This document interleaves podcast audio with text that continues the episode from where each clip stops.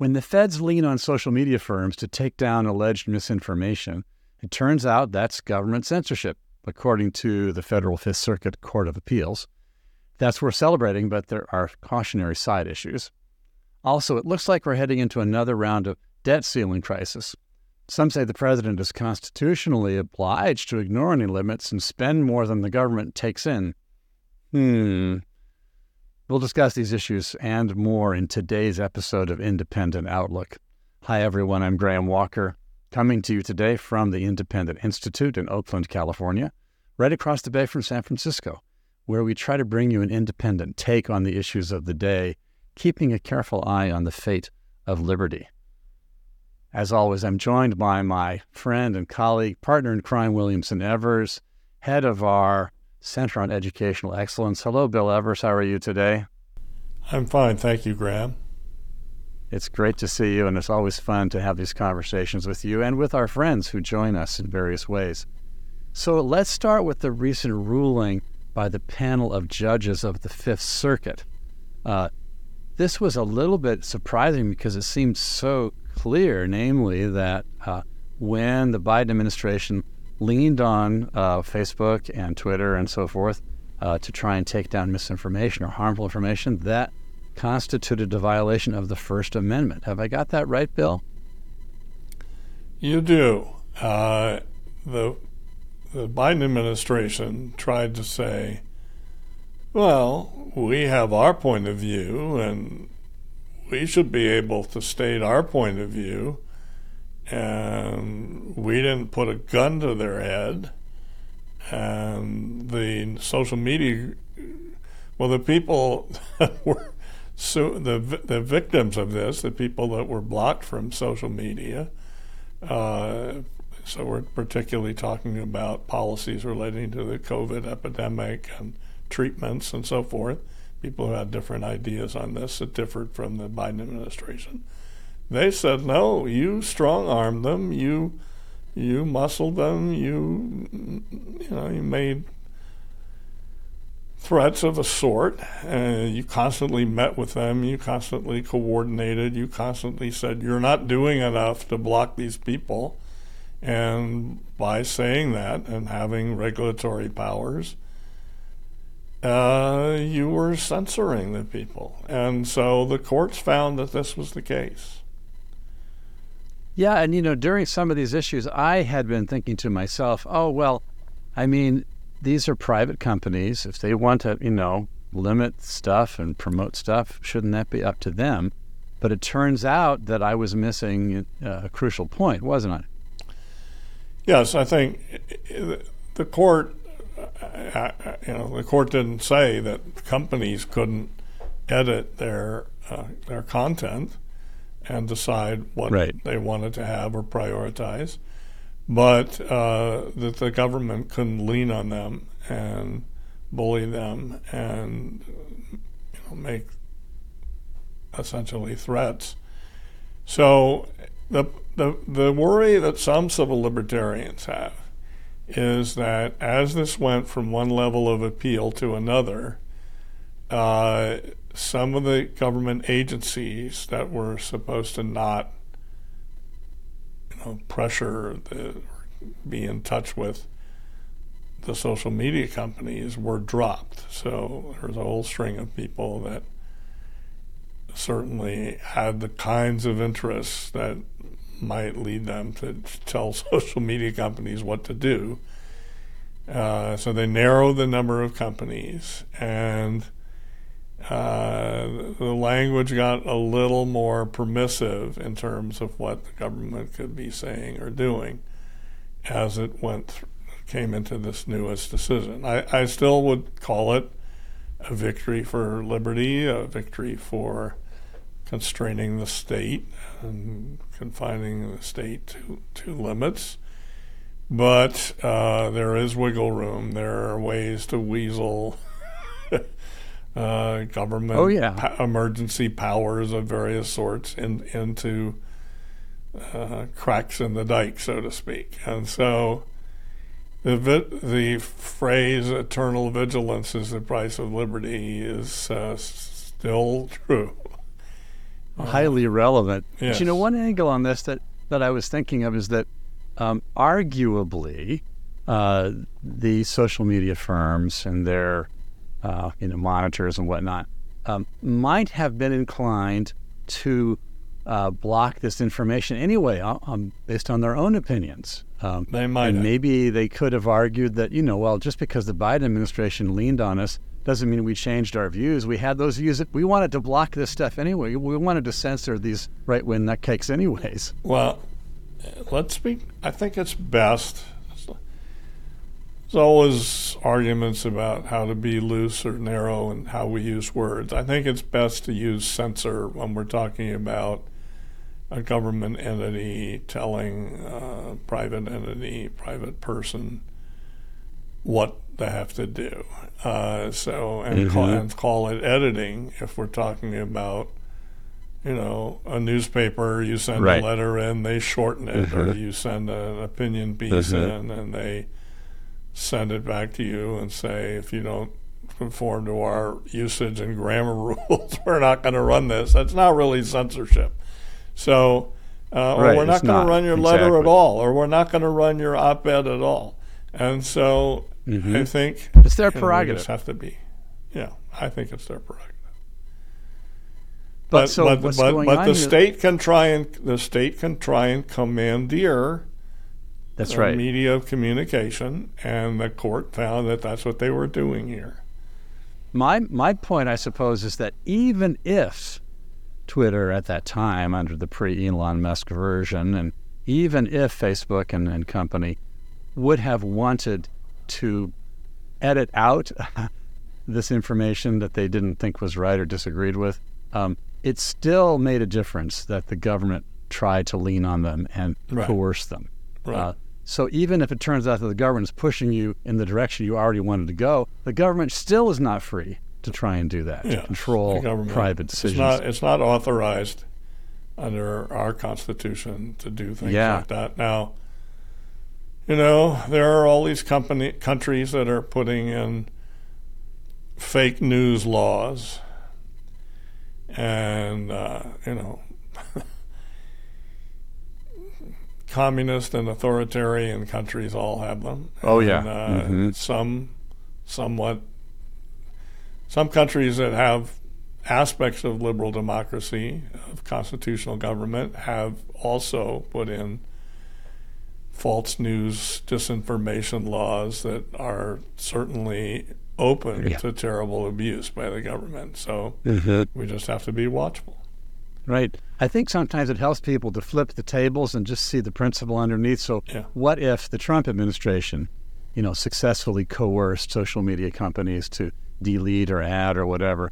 Then the peop- some people might say, "Oh, yeah, that would be terrible." Well, it's the same thing either way, right? It's the same thing either way. Yeah. So, did you notice this piece, Bill, um, in uh, on Reason.com from Ilya Somin about the other case from the same panel last year? Um, I thought this was pretty intriguing. Uh, last year, the same court with a different panel um, upheld a t- Texas law requiring these social media firms to post material that they disapprove of. Yes. So this is kind of like the flip. and this I think was wrongly decided. Uh, Uh huh. This is there's also a famous case where somebody wanted the Miami Herald to po- to run a letter that they wanted or a, res- a response to, to something that was in the Miami Herald, and the courts held the U.S. Supreme Court it got that high uh, held no the, the proprietor gets to decide what's in his or Mhm. her publication, and so I think the courts. Uh, you know, I don't know. The courts are struggling with these new media and new technologies, and I am hopeful that uh, they'll get it right and have a consistent position. But I think Somin was very sound in saying, "Well, they got one thing right, and they got the other thing wrong." He's generally yeah, it, he's generally a, a you know some sometimes he he's generally a reliable commentator on constitutional Yeah, law. I, I enjoy reading his stuff Yeah. for sure. So he's Okay, on, so I he's think on the s- Volokh Conspiracy. That's the main place to find. Mhm. Yeah, it really is. So I think we sorted that one out more or less. Uh, let's talk about the pending debt ceiling showdown, which seems to be revving up once again. Yes. Over and over again, we have to do this, it seems, right, Bill? Yes. Um, so it's kind of complicated for people that don't follow this, ever, you know, with an eagle eye and an accountant screen visor and whatever else you might have to have.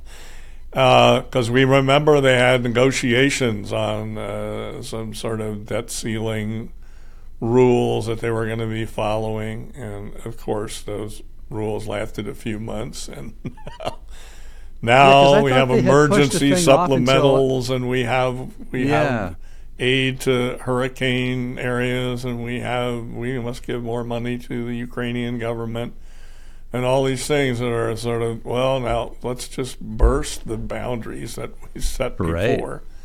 On the other hand, the Republicans, uh, much to the distress of the Democrats in some fields, haven't spent up to that previously negotiated or haven't put forward proposals that uh, go up Right. to the Mhm. level. So they're tr- they're treating it as a ceiling, and the Democrats are treating it as a goal, the, the debt ceiling, except where they want to breach yeah. it. Uh, and, Right. and this is all complicated by several other things. So one is obviously the narrowness of so so the House and the Senate both have to pass these things. The House is supposed to be the origin of money bills, but sometimes Yeah, it's the Senate initiator of the money bills. Right, but sometimes the Senate is simultaneously working on it. It's probably for time reasons, not that evil. But e- even so, when it gets to the final form, the House has to advance it. So the House is very narrowly divided. The Democrats have a few, a few fewer votes, or the Republicans have a few more votes than the Democrats. The Speaker uh, took 15 ballots to get to his position,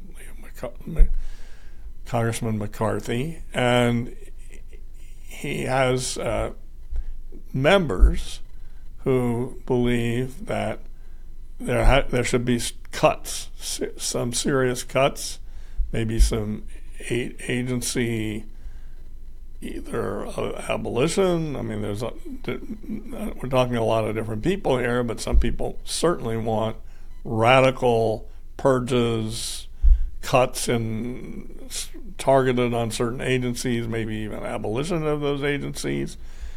And I'm pretty to- I- sympathetic to some of I those don't right. I don't want to make them sound more libertarian than they are, but you know this is what's going yeah. on, and that and it just takes a few votes where he can't command a majority. Now he can turn to Democrats to help him, but since McCarthy has just advanced an impeachment inquiry, the Democrats are pretty irritated with him. They're not going to bail him out. Well, we don't know. I'm just saying they're certainly irritated.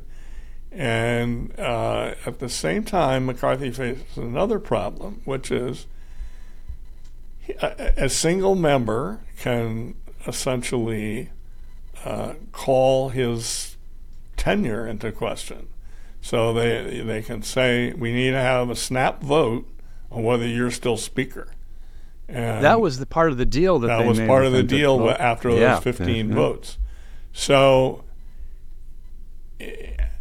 eh, there's no person that has enough votes to right now to supplant McCarthy, to replace McCarthy. So that's it would be time consuming, it would be irritating, it would be ugly, but I don't think he's going to be replaced by anybody. Uh, certainly not by somebody dramatically more conservative or libertarian than he is.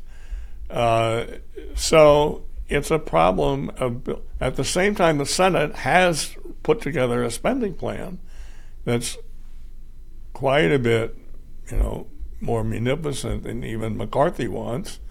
Right. And so they're barreling ahead, and when it comes to you know taking another look at spending on Ukraine or cutting any of these agencies, the Senate people and Leader McConnell don't really want to do that. So it's a it's a problem. We easily easily could have a shutdown. Now McCarthy had his side had a pretty good idea. They took the military things and the disaster relief and they said, let's put those through for a year.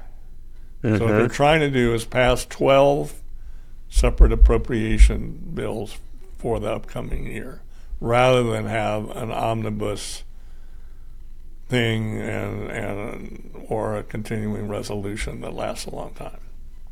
So he wants to take, say, three of those, pass them for the year, and put the other ones into a continuing resolution that goes into the fall. So for a few months. Mm-hmm. And that right. will give the Republicans time to thrash this out. He McCarthy, of course, would rather not pass something where he's importantly dependent on Democrats because that would add further ammunition to people that might like uh-huh. to oust him. Is, is that clear, Graham? I don't know, but that's certainly I, I how think I so. It. But you know what puzzles and, and me they've is, tried they've tried this like this thing I just described. He hasn't been able to get that through, even though that's a a pretty reasonable plan for how to address this. But there had been a deal struck earlier this year, as I recall, that the whole thing they would not re- have to revisit the debt ceiling until January of 2025 after this is what I was talking what about. What happened to that? that?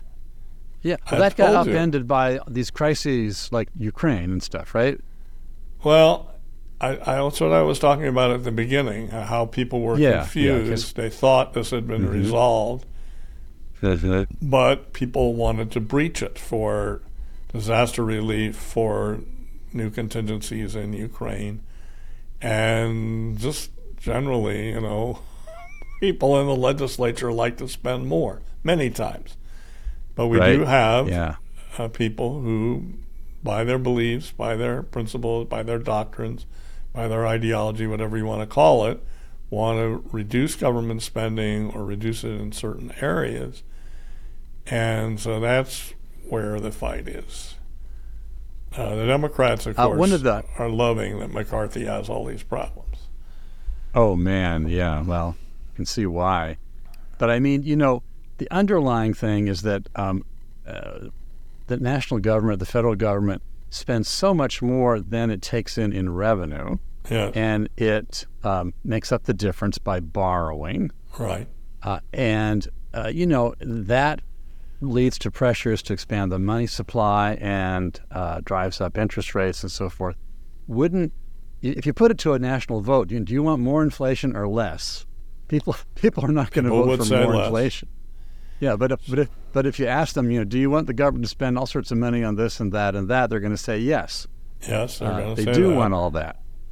They and, have. You know, the, this is a a long time paradox observed by political a, scientists and public opinion yeah. scholars that uh, you know there's lots of people that also try to say, oh no, it's perfectly compatible.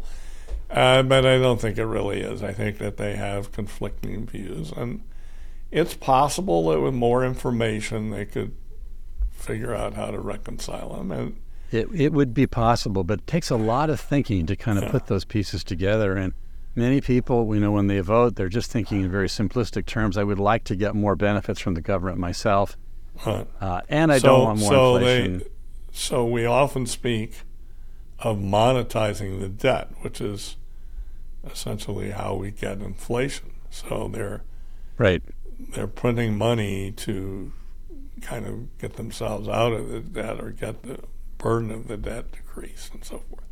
So at at the same time, uh, we, pe- some people advance balanced budget amendments. Some of our presidential candidates that are out there are trying to address this.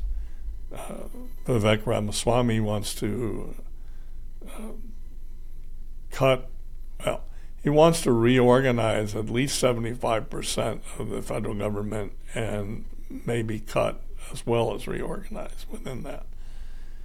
So it's not completely clear. I mean, he, he talks all these agencies, yes, yes, yes, but then it turns out not everybody's going to be fired. They're going to go to different places. But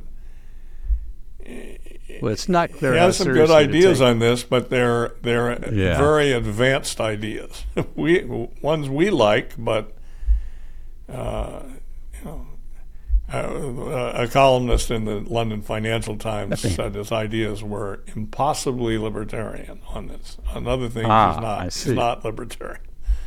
But uh, right, right. Well, one of the things that arguments that's made in this context is that unless the debt limit is raised, um, then the president and the Treasury will have to default on uh, previously issued, um, you know, uh, certificates of borrowing.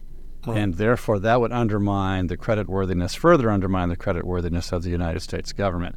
So, therefore, we have to spend more money than comes in in order to make sure that we pay off our debt obligations.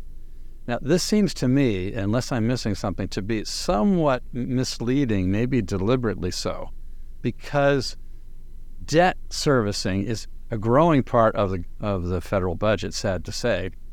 But the amount of money coming in from taxes and other revenue sources is more than enough to service all the existing debt obligations. So, what we're uh, really well, talking about. We're talking about future debt future adding of debt obligation. Future adding. That's right. what we're talking about. And that right. and that was. Exactly.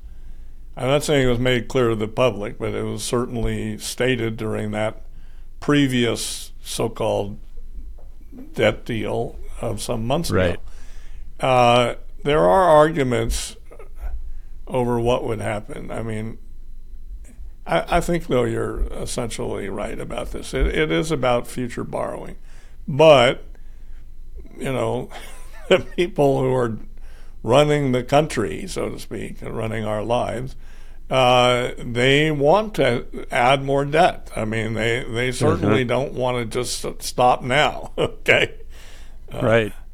So, and of course, there are literal I mean, debt obligations, and then of course there are sort of political obligations, like to the many uh, Social Security and other similar federal programs. Right.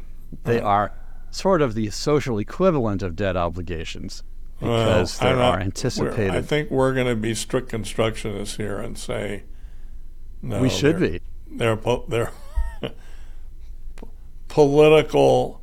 They're things that politicians have led people to expect. That's right. That's that's, that's the distinction I'm actually getting at. Some people fuse the two. Some people fuse hey, them together. To make You're to not really point. even entitled to your Social Security. Let's. There's a famous case. So, a guy was a Communist Party member, and uh, he paid into Social Security his whole life, and uh, he, the, the, Congress said, "Well, if you're a, convicted under the Smith Act or something like that, that was a, a anti-subversion bill in the 1950s. I guess it's still it's not enforced anymore, but it's I think it's still on the books anyway.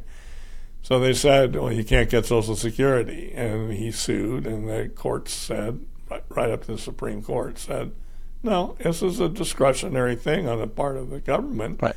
You're not. It's right. not a contractual thing that you can enforce. Right. So, it's neither a constitutional right nor an enforceable contract. Exactly.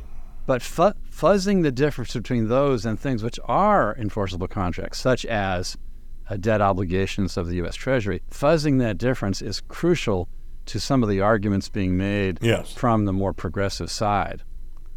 So, well, for example, plenty of, plenty of plenty of so there are candidate there are several candidates running for president. Uh, I guess probably all the Democrats and certainly many of the Republicans, not not Pence, uh, I guess some other people that say we can't we can't look at Medicare, we can't look at Social Security to try to make them uh, fiscally more sound. Uh, just leave them the way they are. That's well, it. that's Donald Trump's position. That is, and and other and other and some other candidates too. but but Pence is saying no. That the traditional conservative position is we have to look for savings where they can be found, and look for fiscal soundness where it can be found. And uh, it's it's courageous, as they say uh, in in humor programs about politics, to, to do that. Uh, but I think you know you and I would think he's right to say that they have to be looked at. Um, there's an interesting argument made uh, by, for example, the Progressive Change Campaign Committee, which is the leading progressive organization, that actually in this whole discussion um, of the debt ceiling, President Biden doesn't really have to pay any attention at all because he can just ignore the debt ceiling previously enacted by Congress and continue issuing new debt because of the 14th Amendment uh, in uh, Section 4 the validity of the public debt of the United States shall not be questioned. And this is the so called 14th Amendment trump card.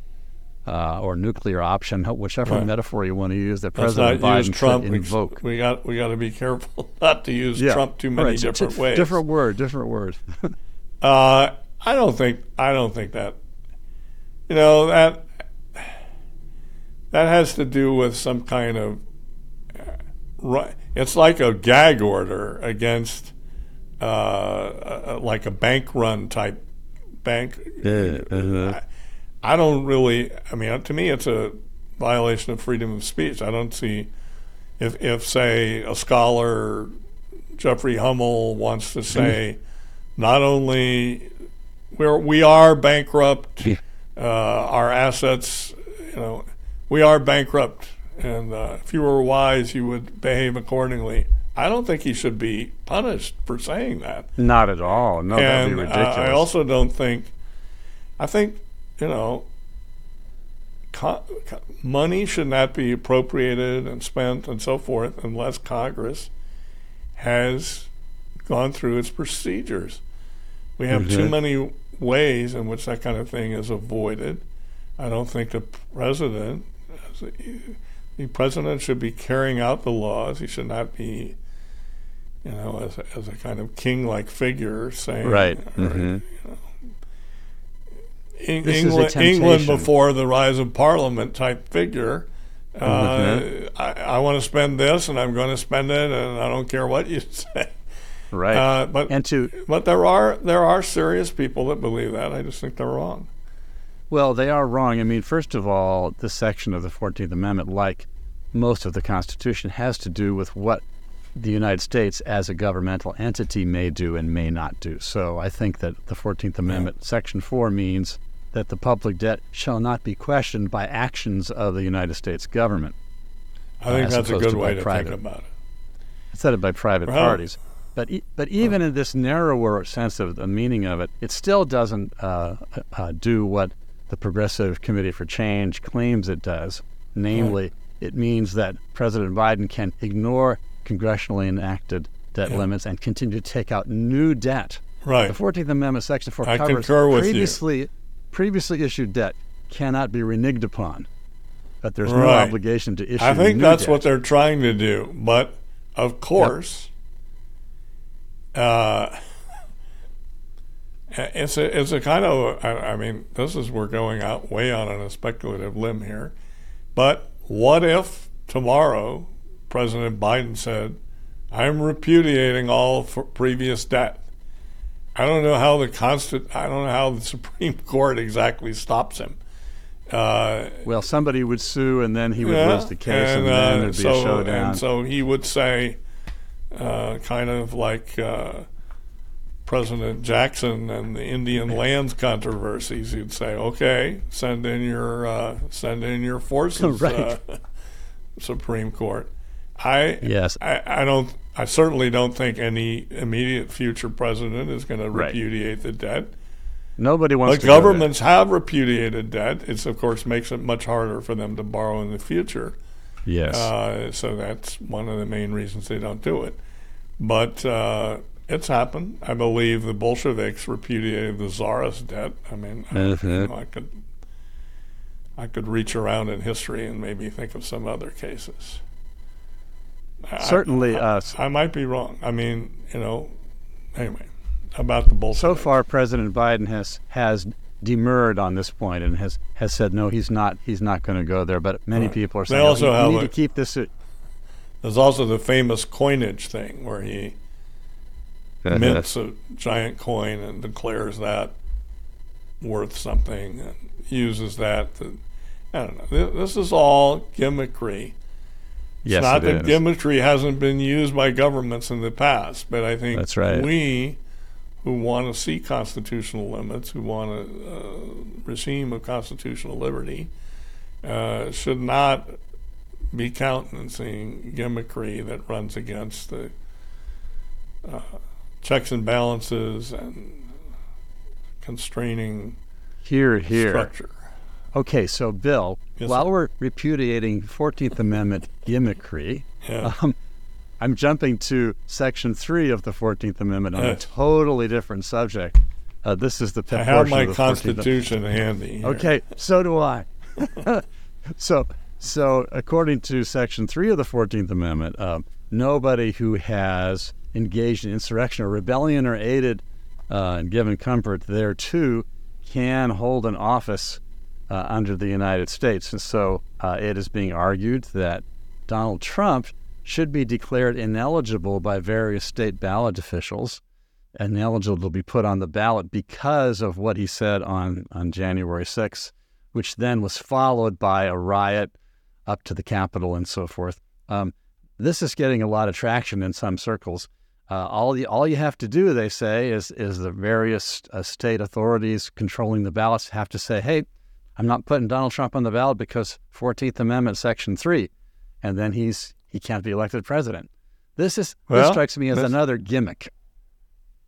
That strikes me as a gimmick too. On the other hand, uh, we want, you know, the Constitution has a structure of federalism that gives the states a lot of authority in terms of running elections. Uh, it's not, which is a strength actually yeah, of the yes, system. that's right. Uh, um, the, this whole thing about Trump and his causal role, it's a little bit strange to me. I'm I'm not, not claiming he wasn't reckless or didn't say some things or you know didn't abstain from doing some things on January 6th that weren't wise. But first of all, the Capitol grounds were breached before he even finished his speech. Secondly, they're convicting all these people of going into the Capitol and breaching the Capitol and maybe doing various things there, including the Oath Keepers members and kind of the group itself and the Proud Boys. And these people were not under instructions from President Trump. And the, the, the prosecutors actually tried to offer uh, plea deals to the people in these groups. Say, if you if you'll just say that, I, I may I'm probably exaggerating here, but they, they certainly sought, they actively sought to tie Trump to these two organized groups that may have been involved in the breach. The people, you know, the, people that were convicted all have defenses. Some of whom said, "Well, we were trying to hold the crowd back. We were trying to keep it more disciplined." Whatever. The courts have found they're guilty. so, uh, the la- you know he it's it's so that's one question. So, how much was Trump a, a party, a leader of a causal actor in this event on January 6th? Uh-huh. So, I think that's doubtful that he caused it. Well, He I think his causal his causal role was pretty strong, but I don't think it rose to the level of criminally culpable causality. Yeah, yeah, I think that's right. Okay, then secondly, there's a question of was this an insurrection?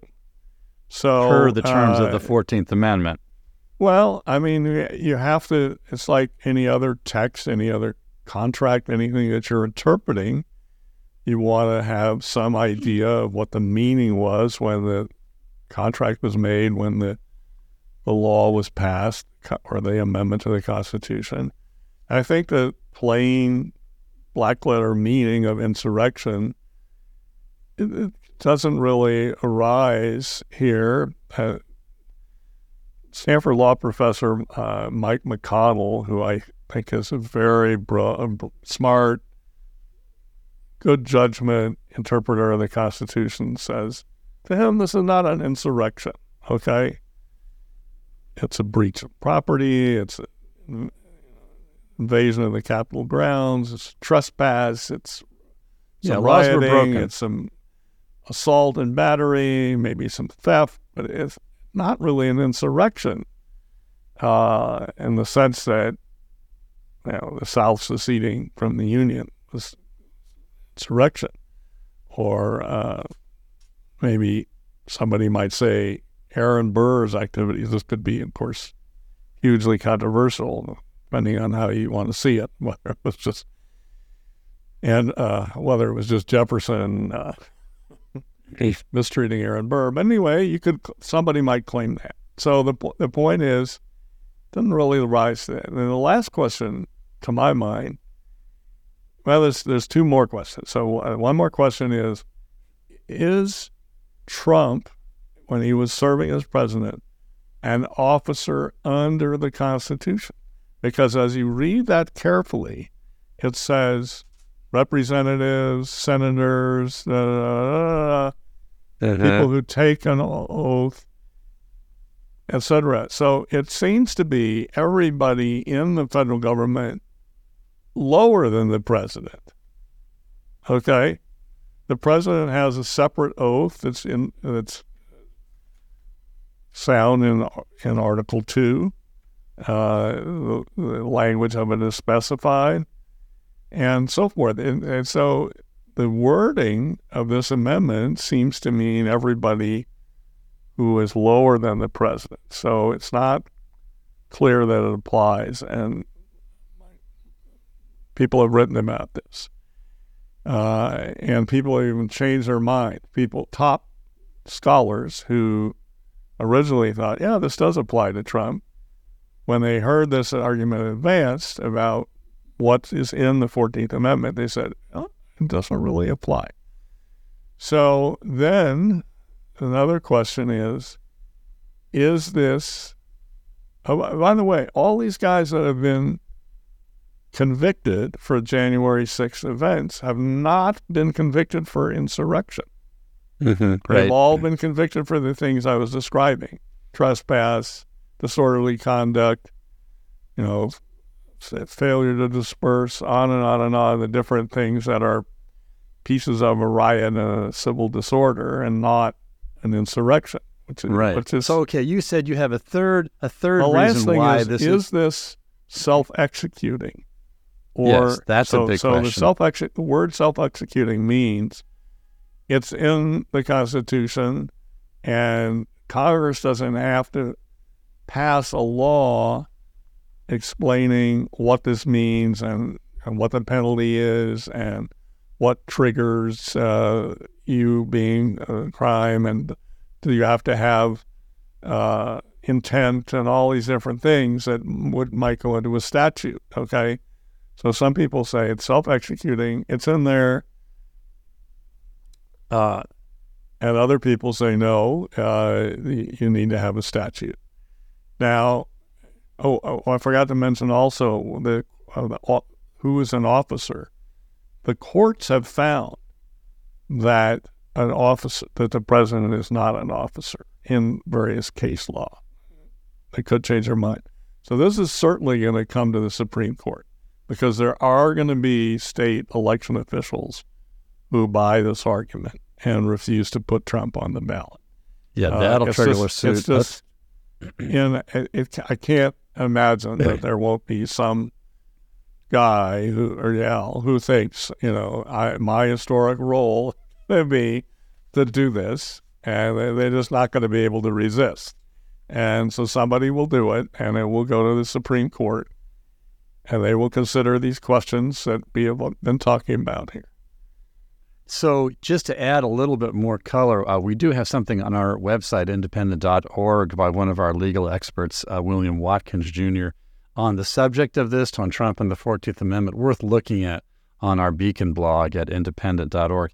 And and Bill Watkins argues that it's not self-executing because at the very end of the 14th Amendment, it says that Congress shall have power to enforce by appropriation, by appropriate legislation, the provisions of this article. And then Congress did, in fact, uh, enact uh, uh, U.S. 18 U.S. Code Section 2383. He points out, uh, which shows that anyone who's going to be kept from office by this Section 3 of the 14th Amendment uh, has to go through an adjudication process with procedural protections, a jury trial, the right to appeal, et cetera, before being found uh, disqualified under the terms of this Section 3. So he says it's not self executing because Congress set up the execution of the uh, of the rule. I think that makes complete sense. You know, I I think so. There's major problems with trying to do this, uh, and the gim- the reason why it feels instinctively to us as gimmickry um, is that it seems bizarre that a state level Secretary of State or whoever runs the elections in a state, and sometimes it's commissions and various things in the state, could block somebody. On the other hand, uh, it's I don't really remember this exactly, but it's possible that to the extent this is a this is again a weird thing because in the 19th century there weren't necessarily ba- official ballots in the states. So let's take the 1860 election. And uh, you look at the results, and in some history books, it will say Alabama or whatever state, Lincoln got no votes or he got a negligible amount of votes. And, and, and so you think, well, what? They didn't, they were so low that nobody bothered to tabulate them. Whatever. Uh, so I don't, I don't know enough about that to say what exactly happened, but it, it's it's this will be adjudicated, and it, it does feel strange to us that a candidate of a major party could be kept off. Now, this at the same time, think about it this way: let's say it's Ross Perot running for president, or let's say it's Robert La Follette in the early 20th century running for president, or it's George Wallace running for president. He was not on every ballot. The states have rules which are different in each state. And so the Libertarian Party, you know, I think it's on the ballot in all 50 states. Certainly sometimes it has been, but sometimes it's, it, it, certainly in its early days, it wasn't on the ballot in all states. The Green Party, I'm sure, is not on in every but state. those were ballot, ballot access decisions that were not pivoting on 14th Amendment, Section 3. Yes, but I'm just saying if you want to say, if it's your instinct that a major candidate should be on the ballot, whatever the reason is, it it's just right. What, what, there's different things we're talking about here. So one are the technicalities of the constitutional interpretation, and another is the gut feeling. Oh, the, the top candidate should be there.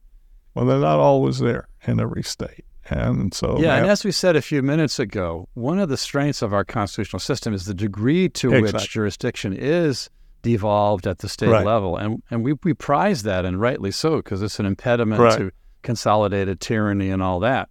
So actually, well, that, think, that's a I good was point. Thinking, I was thinking about all this when we had our manhunt in Pennsylvania, the Keystone Cops in the mm. Keystone State there, and. Uh, So there are all these federal people chasing this guy. And you think to yourself, well, he's a murderer. Isn't that a state activity? Why is the federal yes, government? Yes, I wondered that. Well, it turns out that Pennsylvania is on the Great Lakes, and therefore it's an international boundary. And therefore, you know, on and on. They just construe this too loosely. I mean, right. Attorney General so, Edmund Meese used to say after he was out of office that we have federalized too much of crime. Yeah. And we federalized way too many things. Yes. And so if we centralize, as, as certain people, certainly many progressive Democrats right now, want to centralize the election procedures and the rules. And I think then they have H.R. 1, which never passed, but Pelosi wanted to centralize the election rules, as I remember. Right. I mm-hmm. have the details wrong on that, but the, it's it's not a it's not a good thing. We want to preserve autonomy for the states, but right. It so what, seems what I'm- my thought is, uh, right. it, we don't want My thought on don't this, want Arkansas forbidding Trump on the ballot or forbidding Biden on the ballot because he didn't defend state sovereignty. Therefore, he was, you know, I don't know what, but for some crazy reason that a, st- a local secretary of state might come up. Right. So, you know, in general, my point would be we want to preserve and we should want to preserve as much appropriate local jurisdiction as possible under our Constitution, which is very considerable. It's just that in this case, the gimmicky use of they always the say 14th that, Am- right? the gimmicky use of the 14th Amendment, Section Right. 3, fails either because um, Right. it was an insurrection or because it doesn't apply to the office of the presidency or because uh, Congress already enacted the procedures by which a person could be disqualified, Which have not been followed in this case. which have not been. So, yeah, so those are three particularly pretty strong, strong, reasons. pretty strong yeah, reasons. yeah. And, and this is different, therefore, because of the uh, enforcement aspect of the 14th Amendment. This is different from, say, the First Amendment, where some, some local mm, governor or mayor declares, you know, you can't have freedom of speech. You know, I think a, local official in that state or city or whatever would be perfectly justified in saying the First Amendment protects free speech. It's self-enforcing. I'm going to resist, Right. Which we But saw in the more- case of the Second Amendment in New Mexico. which is exactly parallel to that. Yeah, which we talked about in a recent So it's just complicated. discussion. Yeah. I think Uh, we've navigated a little bit. And if it does come to a court decision, it'd be real interesting to see how the, the court's treatment of this uh, does or doesn't track with our very preliminary discussion of it today. Yeah. Right. So uh, we're we're getting short on time here. Bill, would you like to turn to some other political matters that you had in mind for today? Uh, I, I, you know, I could go through the Rep- first Republican debate, or I could Yeah, talk let's talk about briefly how the about different that. candidates are doing. I mean, I think, yeah, the truth is it's still very early, but it's also true that Donald Trump is way ahead in the race for the. Republican nomination. And it's difficult to see what will dislodge him. Yeah, he doesn't I, have. I, I certainly know many, many people who would prefer another candidate would run in the Democratic race and Yeah, in the sides. Republican race. There's such, especially on the Democratic side, that just majority of Democrats apparently polled say that they would rather not have Biden run again, and yet no one's really, no effective challenger has really emerged against President Biden. Just as it's not clear that any of the Republican challengers to Trump has emerged in a strong position either. They both are pretty dug in in their in their position. Well, Newsom is certainly visiting a lot of places Isn't and he? trying to get himself in the news, but he's also being very careful and saying that he endorses Biden. There's also discontent over Kamala Harris being the vice presidential candidate.